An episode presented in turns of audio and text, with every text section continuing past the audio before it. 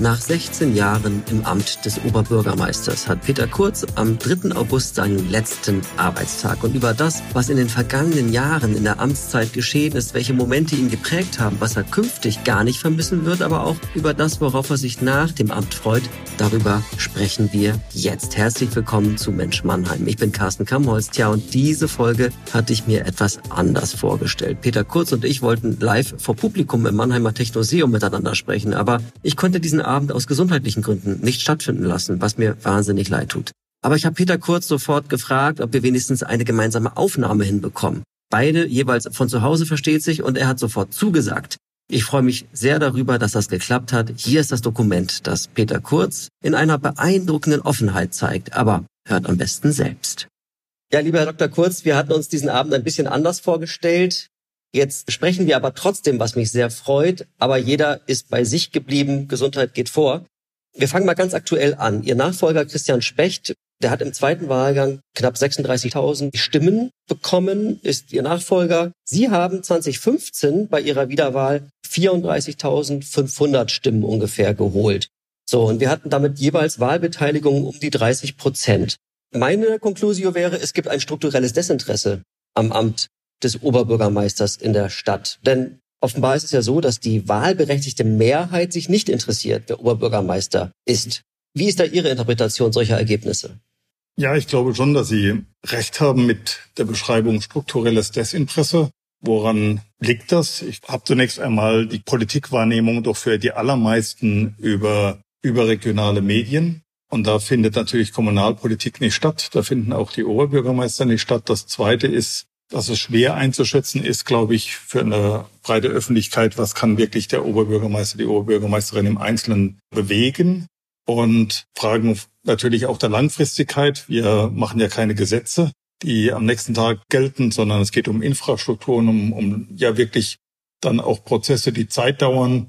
Und dann ist es schwer einzuschätzen, was bedeutet das für mein Leben ganz konkret. Und das mischt sich natürlich mit generellen Trends geringerer Wahlbeteiligungen, zum Teil, dass man meint, das ist eben ohne Einfluss oder man fühlt sich nicht zugehörig. Das sind zwei unterschiedliche Dimensionen. Das eine kann ja auch mit Zufriedenheit korrelieren, ist alles ganz in Ordnung, es ändert sich sowieso nichts, muss es aber auch nicht.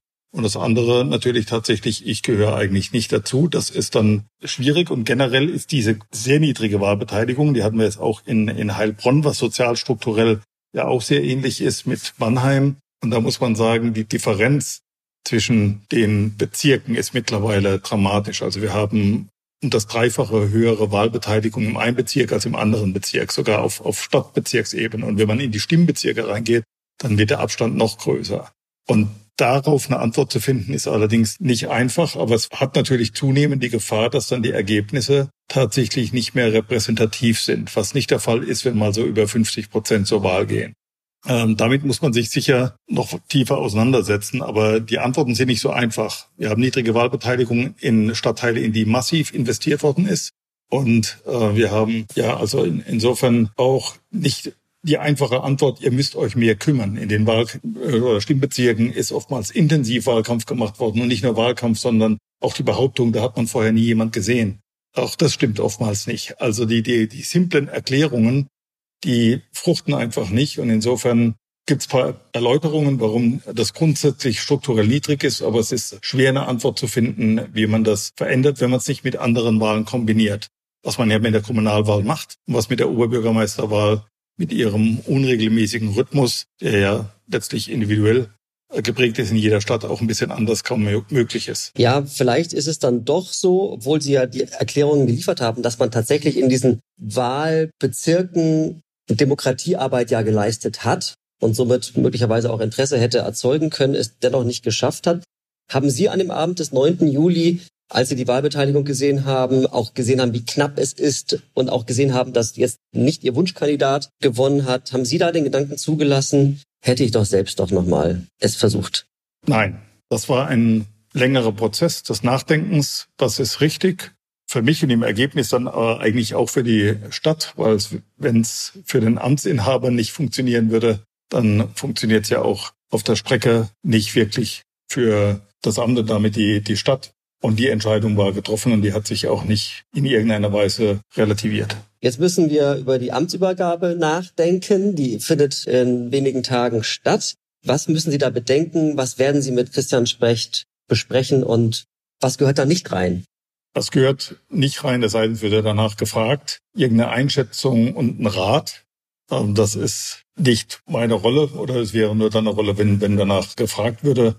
Es gibt extrem viel zu entscheiden. Da muss man wirklich sagen, die Zeit zwischen jetzt der Wahlentscheidung und dem Amtsantritt ist sehr kurz. Und man muss jetzt wirklich schauen, insofern läuft im Augenblick einiges über SMS, wie man überhaupt die notwendige Zeit hinbekommt, um Dinge zu besprechen, die wichtig sind und die relevant sind. Also das ist jetzt im Augenblick schon sehr hektisch. War das genauso hektisch damals 2007, als Gerhard Widder an Sie übergeben hat?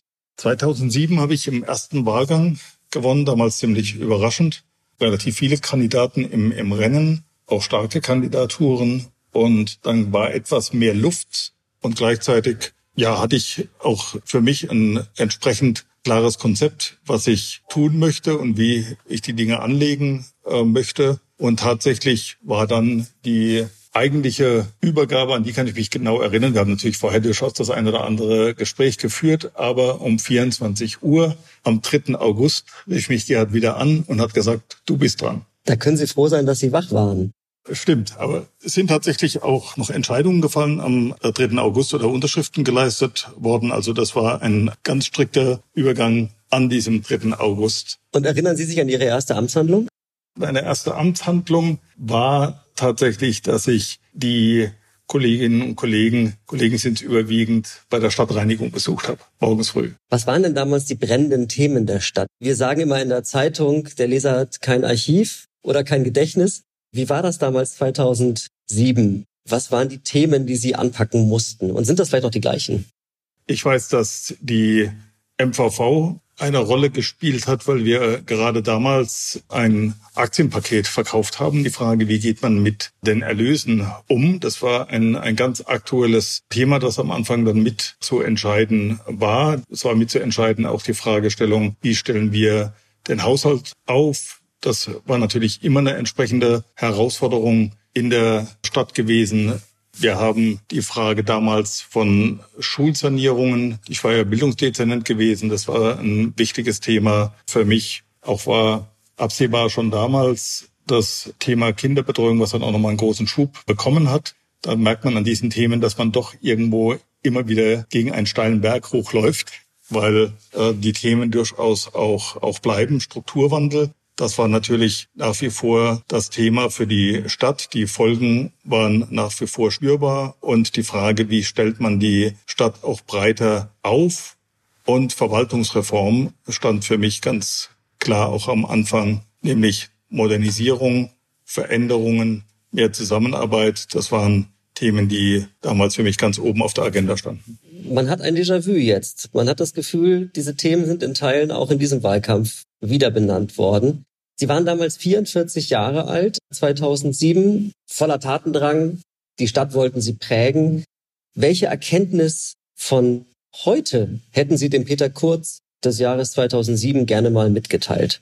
Grundlegend, dass man nicht gegen sein eigenes Bauchgefühl handeln soll. Das hat sich eigentlich auf der Strecke, wenn man versucht, mit dem Kopf den Bauch zu überzeugen, das war meistens nicht sonderlich überzeugend. Und da sich vielleicht auch ein Stück mehr selbst zu, zu vertrauen und durchaus auch das Thema an bestimmten Stellen vielleicht noch konsequenter zu sein. Also jetzt keine Kompromisse, nicht im Sinne von, von kompromisslos, sondern im Sinne von, ich sage es mal, einem Nachgeben, weil es bequemer ist, weil man Menschen nicht zu sehr auf die Füße treten will, etc., dann doch einen Weg zu gehen, der ja nicht eben mit der Entschiedenheit zum Ziel äh, führt, die man sich vorgenommen hatte. Das sind mal Hinweise, die ich jetzt rückblickend mir zum Beginn gegeben hätte. Das sind Lernprozesse über, über die Zeit. War der Peter Kurz der zweiten Amtszeit ein anderer als in der ersten Amtszeit? Ja, das glaube ich schon, wobei die Schnittpunkte liegen vielleicht dann durchaus auf der Strecke bei unterschiedlichen Daten und gar nicht so sehr jetzt allein bei der Frage Wiederwahl. Also sicher kann man sagen, die, die ersten fünf, fast sechs Jahre waren geradezu problemlos, Anführungszeichen, Also das Thema tatsächlich der Schwung des Anfangs, sondern hat man so ein Gefühl wie in einem Luftkissenboot. Also die Unebenheiten, über die schwebt man so ein bisschen, äh, bisschen hinweg. Das hat auch mal Ole von Beust beschrieben als so eine äh, Zeit. Und das ist tatsächlich äh, so. Das verliert sich äh, dann auf der, auf der Strecke. Insofern ist das äh, sicher ein Momentum. Da hat sich auch Gesellschaft mit verändert. Das, was wir heute wahrnehmen, das beginnt aus meiner Sicht schon tatsächlich so um das Jahr 2013 herum, wo gesellschaftliche Atmosphären äh, sich verändern. Das fällt dann zufällig zusammen, auch mit diesen fünf, sechs Jahren nach dem äh, Beginn. Das war, glaube ich, aber jetzt nur ein, äh, nur ein Zufall, Anführungszeichen. Also die eigene Biografie und das, was sich gesellschaftlich tut. Dann ist neben der, der Wahl und ihren Erfahrungen natürlich auch nochmal ein, ein Einschnitt das, was dann mit dem Frühjahr 2020, man kann schon sagen, über uns kam aber auch die Herausforderungen 2015, 2016, auch da in der damaligen äh, Flüchtlingskrise, das sind äh, sicher auch so Wegmarken, die, die natürlich so eine Amtszeit auch, auch mit prägen und die auch zu Veränderungen führen. Also es ist kein Geheimnis, dass Ihre zweite Amtszeit für Sie deutlich heftiger ausgefallen ist als die erste. Sprechen wir mal über Erfolge, aber auch mal ruhig über das vermeintliche Scheitern. Wenn Sie heute auf Mannheim blicken, welcher Aspekt, welche klar sichtbare Veränderung sollte ganz klar mit Ihrem Namen und Ihrem Einsatz verbunden werden?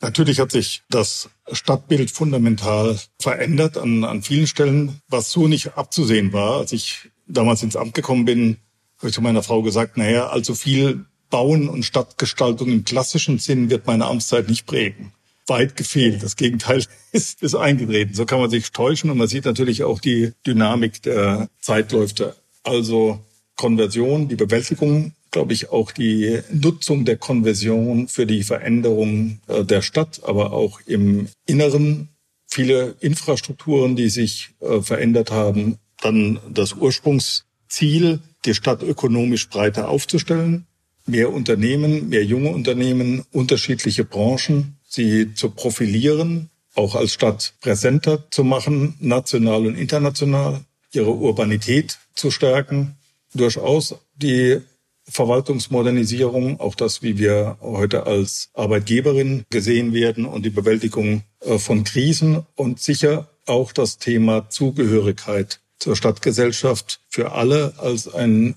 für mich ganz wichtiges Thema. Identität, Ausprägung einer Stadt. Das sind die Themen, die mich bewegt hat und ich meine, bei denen man auch bei allen sehen kann und nachweisen kann, dass sich hier auch die Stadt verändert und das spiegeln mir sehr stark all diejenigen auch, die die Stadt schon länger kennen und sie auch von außen beobachten. Manche politischen Erfolge stellt man erst im Nachgang fest, weil sie mit besonderem Einsatz, besonderem Kampf auch verbunden sind. Es ist ja nicht so wie, wie beim Fußball, dass man in der Politik rausgeht und einer hat gewonnen. Wobei manchmal ist es vielleicht so. Aber wenn Sie wussten, das ist jetzt Ihr Erfolg, haben Sie sich belohnt? Gibt es Rituale des Genießens, des Innehaltens, des sich Belohnens?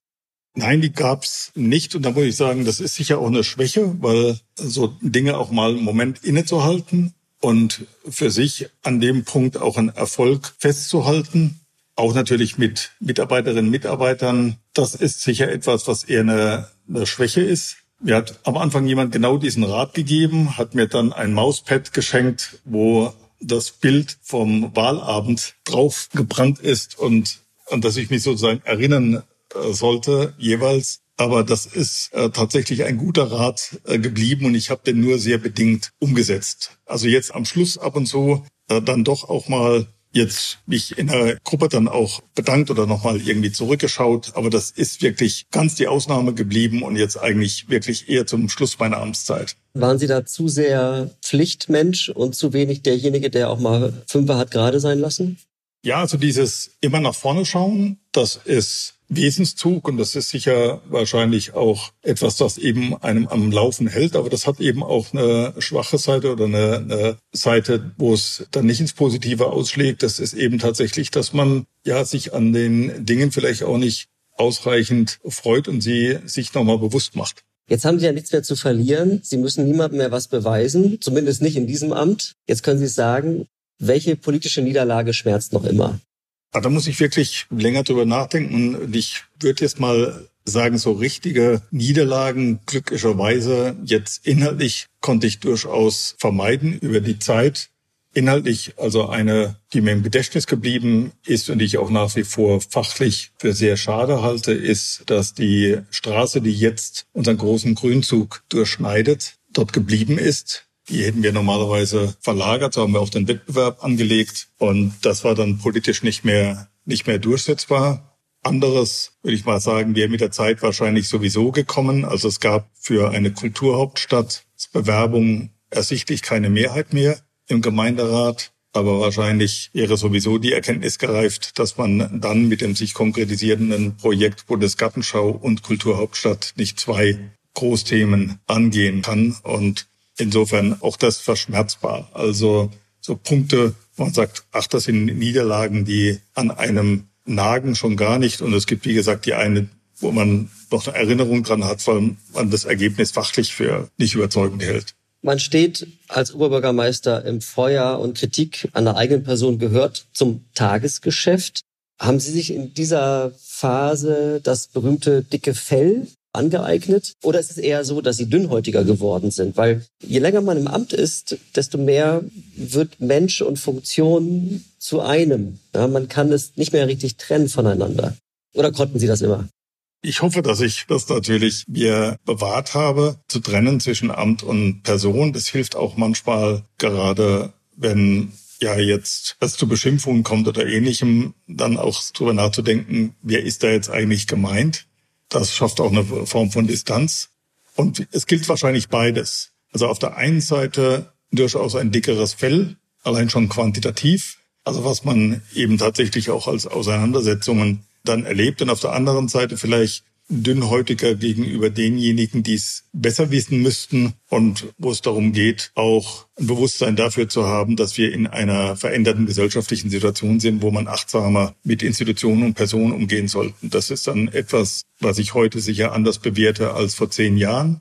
Also insofern eher eine, eine Dünnhäutigkeit aus einem, aus einem inhaltlichen Grund. Ich glaube, ansonsten eher dickeres Fell. Ja, und zugleich ist es so, als öffentlicher Arbeiter könnte ja auch so eine Art von äh, Deformation professionell entstehen, also dass man die soziale Rolle so sehr verinnerlicht, dass sie auch im Privaten nicht mehr abgelegt werden kann. Haben Sie mal eine Deformation in dem Sinne bei sich festgestellt? Also wir haben meine Frau und ich und pflegt natürlich insbesondere auch, auch meine Frau mit, einen, einen Freundeskreis, der nicht auf das Amt bezogen ist. Ich habe auch ganz wenige Freundschaften aus dem Amt heraus, dass das Private und das Berufliche doch so getrennt ist, dass auch so eine Übertragung, dass man im Privaten der Oberbürgermeister ist, glaube ich, einigermaßen im Zaun gehalten werden konnte. Sind für Sie die Begegnungen im Privaten wichtiger als die beruflichen?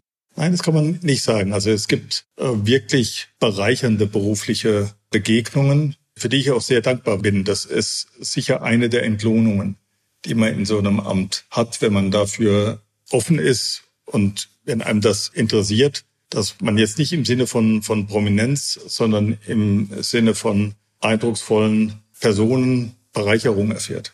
Wir haben ja mal äh, Sie ein paar Tage begleitet als Mannheimer Morgen vor einigen Wochen. Das hat der Kollege Martin Geiger gemacht und da haben wir auch geschrieben, was Sie verdienen. Das sind rund 15.000 Euro. Das klingt jetzt erstmal sehr angenehm und gut. Wenn man aber sieht, dass Sie fast einen 24-7-Job haben, ein paar Stunden dürfen Sie auch noch schlafen, dann ist der Stundenlohn nicht mehr allzu spektakulär.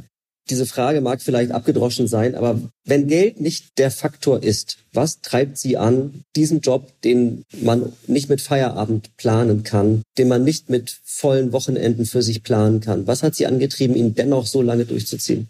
Tatsächlich die Gestaltungsmöglichkeiten in den Bereichen, die einen interessieren, weil sie das ganze Leben umspannen. Also das ist ja das Interessante an der kommunalen Politik, dass man tatsächlich von der Wiege bis zur Bahre mit allen denkbaren Themenstellungen konfrontiert ist. Also es geht durchaus ums ganze Leben und das ist faszinierend, dort, wie gesagt, wirklich gestaltend sein zu können, so dass man jetzt nicht in einem Prozess eine Stimme unter vielen hat, sondern weiß, dass man mit bestimmten Weichenstellungen auch Ergebnisse beeinflusst äh, hat, die man in Anführungszeichen sehen und anfassen kann. Das ist sehr äh, sehr befriedigend und tatsächlich auch die zweite Dimension der Begegnungen und als drittes natürlich, dass man es nicht für irgendwas, also irgendeine Gestaltung macht, sondern die Gestaltung der eigenen Stadt, in der man aufgewachsen ist, zu der man eine emotionale Beziehung hat, deren Stolz man mehren will. Also das ist die Motivation, die mich getragen hat. Und gab es in den 16 Jahren dennoch mal den Moment, an dem Sie gesagt haben, also jetzt könnt ihr mich alle mal, ich schmeiß hin? Nein. Nicht im Ansatz? Nein. Ist wirklich so. Irgendwas muss ja verloren gegangen sein, dass Sie nicht wie Herr Widder gesagt haben, ich mache die 24 voll. Ja, es ist natürlich das Bewusstsein, dieses Rudern gegen den Strom oder ich habe vorhin gesagt, einen steilen Berg rauf oder gibt ja die Figur des Sisyphus. Manchmal ist es so, die Themen gehen nicht weg. Also auch wenn man was bewegt hat, gibt's überschießende ja, Entwicklungen, die den Stein auch wieder zurückrollen lassen. Also das gilt jetzt beispielsweise natürlich für das Wachstum in der Stadt, was grundsätzlich positiv ist, aber das gleichzeitig natürlich auch Anforderungen stellt, wo man das natürlich an verschiedenen Stellen dann auch wieder Kinderbetreuung, Schulneubau, Infrastruktur etc. auf die Themen Anführungszeichen nicht von der Tagesordnung bekommt.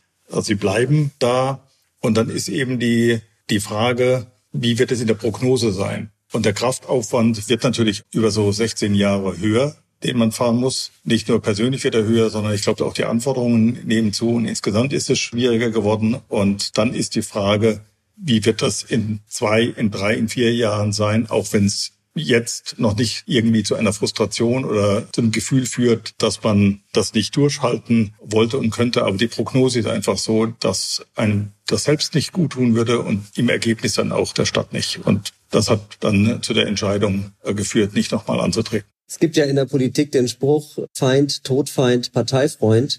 Würden Sie zurückblickend sagen können, da sind auch Verletzungen hängen geblieben bei Ihnen?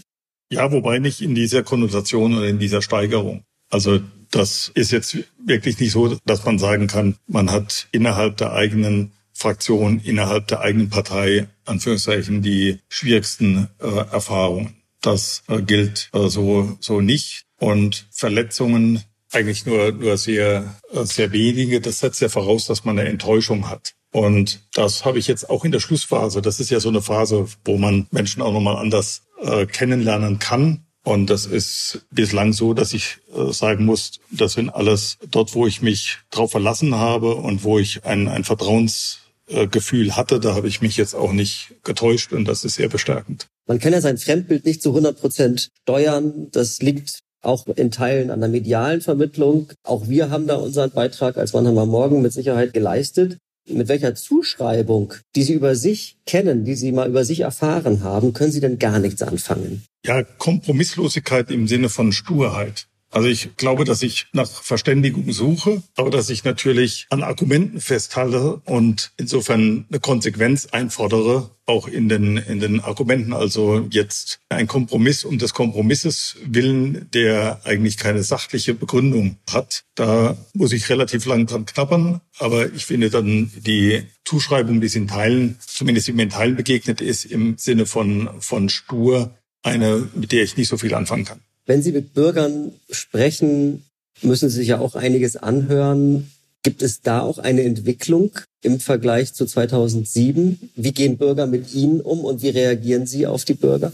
Im Rahmen jetzt von Bürgersprechstunden beispielsweise oder normalerweise am Begegnungen am Rande von Veranstaltungen würde ich sagen, da hat sich nicht viel geändert. Aber es gibt einzelne Ereignisse, die ich früher so nicht kannte, oder nicht nur einzelne Ereignisse, sondern natürlich auch Mails oder Äußerungen im Netz. Und das ist eindeutig eine Veränderung.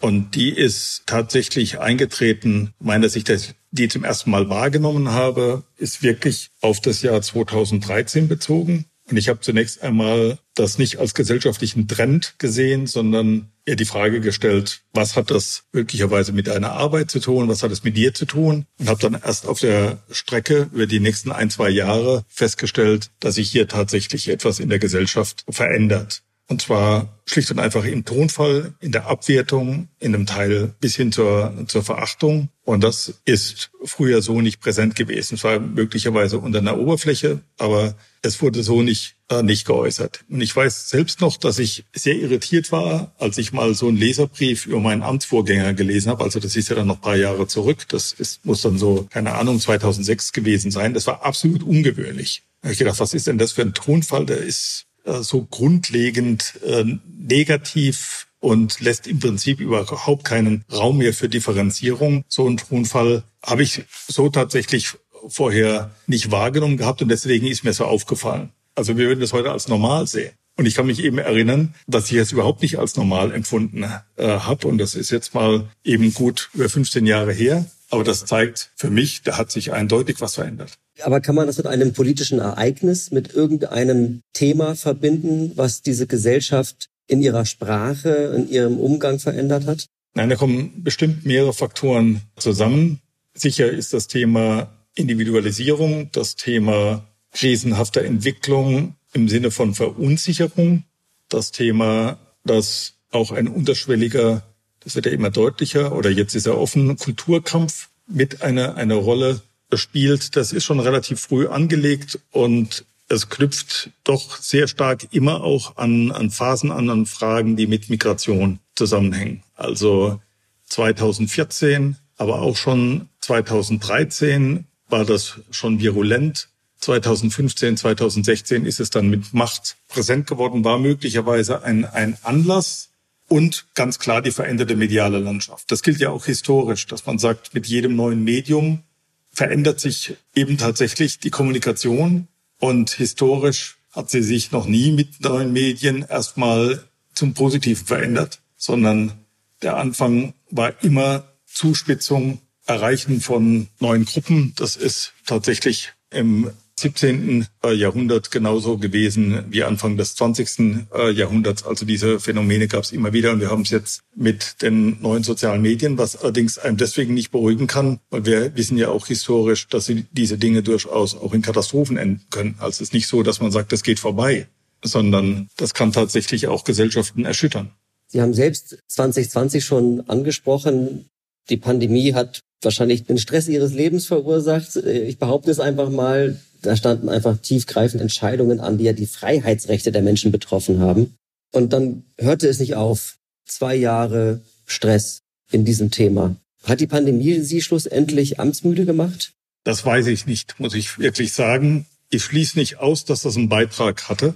Aber wie groß der Anteil war, weiß ich nicht. Also die Anstrengungen dieser Zeit, das geht uns ja vielleicht allen so. Die sind wahrscheinlich irgendwo in uns eingegraben und die sind auch jetzt nicht ganz spurlos an einem vorbeigegangen. Aber ich kann jetzt wirklich nicht zuordnen, wie, wie stark das wirklich war. Ich habe es so stark gar nicht wahrgenommen, aber vielleicht täuscht man sich da auch selbst. Aber Corona hat Familien gespalten, hat Freundschaften entzweit. Können Sie ein bisschen Einblick geben, wie das bei Ihnen privat äh, so ablief? Bei Ihnen ist ja nochmal eine besondere Dimension. Sie mussten ja nicht nur in irgendeiner Weise Position beziehen, sondern Sie waren verantwortlich. Also man konnte Ausgangssperren mit Ihrem Namen direkt verbinden. Was hat das äh, mit Ihnen und Ihrem Umfeld gemacht? Also ich hatte auch im Freundeskreis Diskussionen, glücklicherweise, aber nicht in der Art von Spaltung, dass danach im Prinzip ja eine, eine persönliche Verbindung oder überhaupt ein Gespräch oder eine Freundschaft nicht mehr möglich war. Also das ist mir glücklicherweise erspart geblieben, obwohl es durchaus auch Punkte gab, wo man viel sprechen musste, aber trotzdem wir konnten auch sprechen. Das ist, das ist gut. Innerhalb der Familie gab es das nicht. Und da konnte ich auch, auch viel logischerweise aus dem Wissen. Man hat sich ja tatsächlich jeden Tag damit befasst. Ich kann mich noch erinnern, ähm, ich habe äh, bestimmt das erste Dreivierteljahr durch jeden Tag die Infektionszahlen auf so ein ähm, aneinander geklebtes Papier geschrieben und dann so Berechnungen. Da ging es ja um Verdopplungsraten und wie schnell die sind und ob das jetzt sieben Tage sind oder ob man äh, jetzt schon über elf Tage ist. Und das habe ich ja immer händisch alles ausgerechnet und so. Also man war ja da wirklich tief drin, auch, auch in der Sache tief drin. Und da konnte ich natürlich auch umgekehrt relativ viel erklären. In, insofern war das vielleicht auch, auch ein Vorteil äh, mit in dieser, in dieser Situation irritiert, muss ich sagen. Ich habe mich ja auch immer bemüht, und das haben auch einige auch so wahrgenommen, einen Tonfall zu wählen, der nicht, nicht ausgrenzt, wenn es um das Thema Impfen ging und auch Maßnahmen der Einschränkung, habe mich dann auch in Phasen, als mir dann die Aufhebung von Einschränkungen nicht schnell genug ging, auch mal öffentlich geäußert, auch mit einem eigenen Artikel geäußert, bundesweit, dass wir unsere strikten Maßnahmen wirklich nur so lange aufrechterhalten dürfen, solange sie wirklich notwendig sind. Und wenn man diesen Punkt versäumt, dass man damit auch Glaubwürdigkeit untergräbt. Also ich glaube, ich war da schon auch sensibel und ich habe auch in dem Tonfall damals ein Video aufgenommen für genau auch in die Richtung der Menschen, die Skepsis hatten gegenüber der Impfung.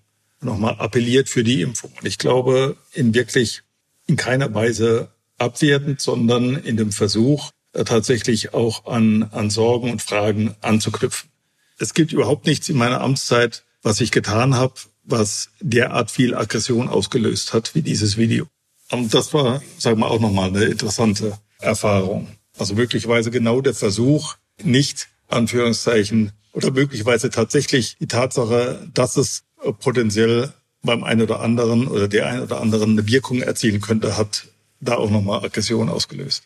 Würden Sie das Video im Nachgang, im Nachhinein ist, immer, ist man immer schlauer, trotzdem nochmal machen? Oder war das vielleicht noch ein kommunikativer Fehler oder war das, war das übergriffig vielleicht im Nachgang?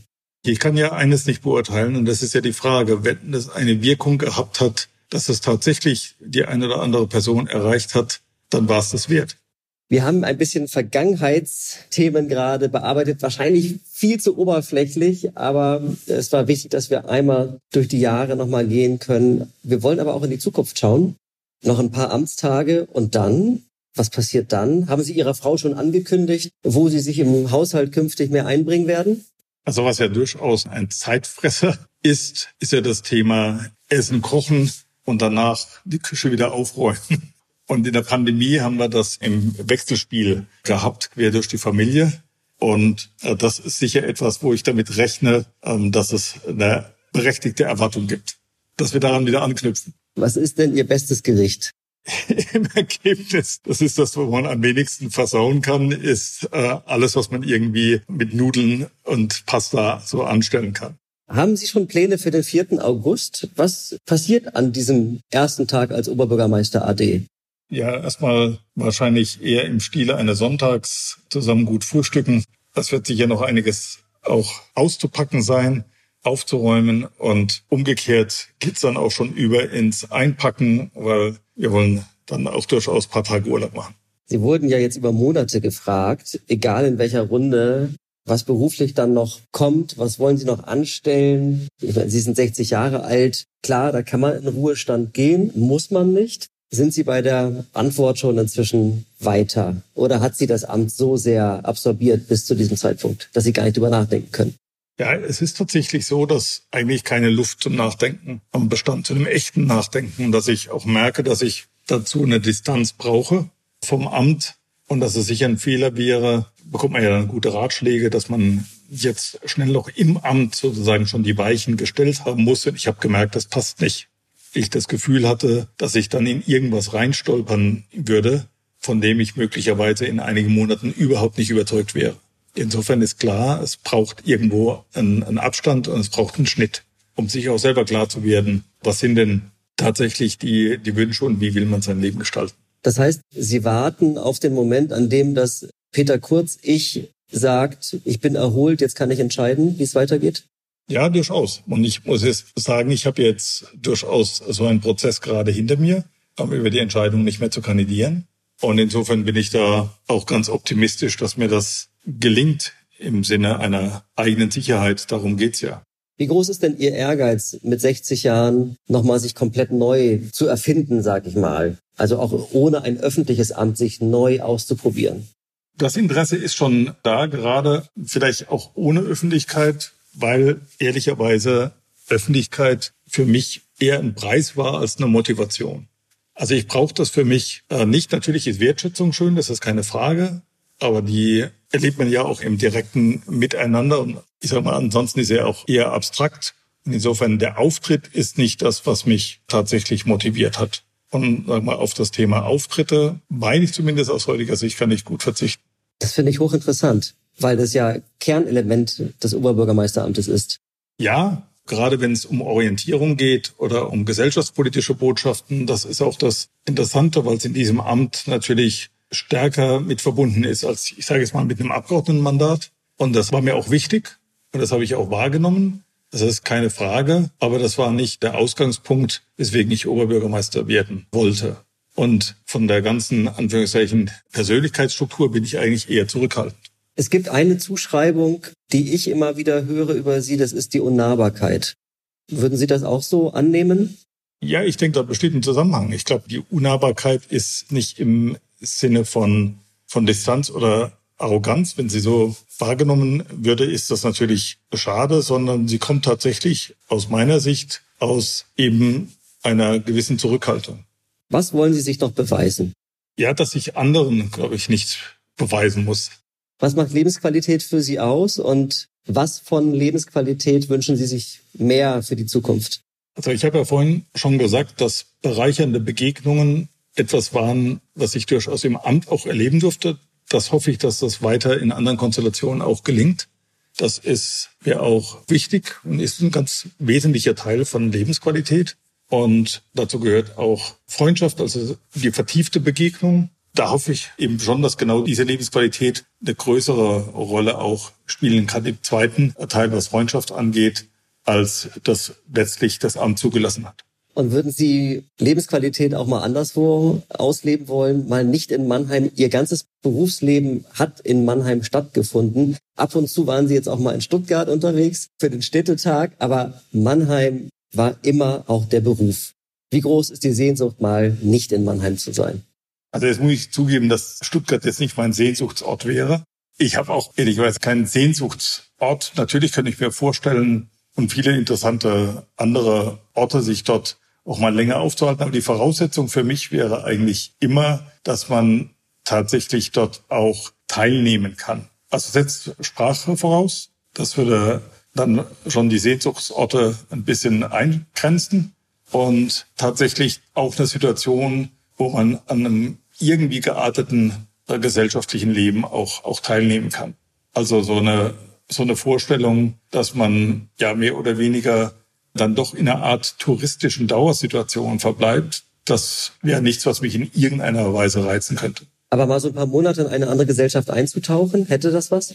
Sicher, also keine Frage. Aber wie gesagt, dann braucht man auch realistischerweise Kontaktpunkte. Und ja, sowas kann man sich vorstellen. Aber da gibt es jetzt auch keinen spezifischen Ort, wo ich sagen würde, der wäre es dann. Aber gäbe es einen Urlaubsort, den Sie jetzt in den 16 Jahren nie bereist haben, weil Sie gesagt haben, oh, das ist zu weit weg, ich komme ja völlig groggy wieder. Jetzt könnten Sie dahin. Welcher wäre das? Ehrlicherweise gibt eine Weltgegend, die ich so ein bisschen am Rande jetzt beruflich wahrgenommen habe, aber ansonsten gar nicht kenne, das Südamerika.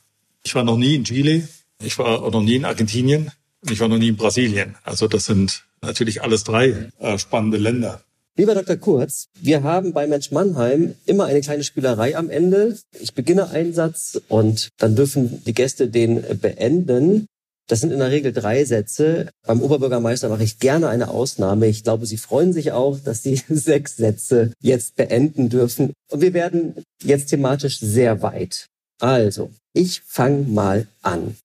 Wäre ich 2007 nicht gewählt worden, wäre ich heute möglicherweise doch noch in der Politik, in der Bundespolitik. Bundestagsabgeordneter mindestens. Wäre ein wirklich anderes Leben gewesen, aber ich war schon so weit in der Politik, dass ich wahrscheinlich mich irgendwo um ein politisches Mandat wahrscheinlich bemüht hätte.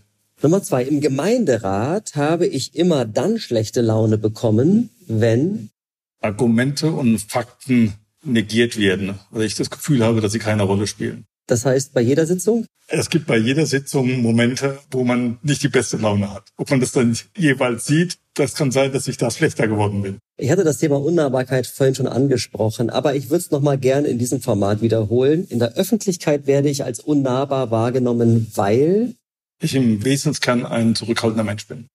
Und jetzt machen wir mal das große Themenfass auf. Der größte Künstler aller Zeiten ist Shakespeare und Bach. Gleich zwei ist erlaubt. Der Sinn des Lebens ist tatsächlich nochmal Begegnung und vielleicht auch ja den Dingen einen Sinn zu geben. So, jetzt kommt das krachende Finale. An Gott glaube ich. Hoffend. Also ich definiere das so, ich bin ein hoffender Agnostiker. Ohne Gebete? Nee, mit Gebeten. Lieber Peter Kurz, vielen Dank, dass Sie sich für dieses Format äh, zum Ende Ihrer Amtszeit eingelassen haben.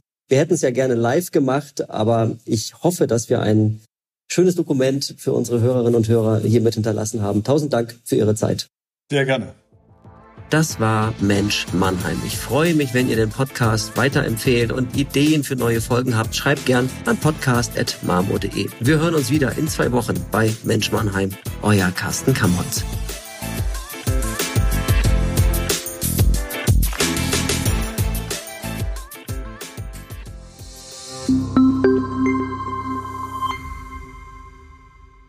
Ein Podcast des Mannheimer Morgen.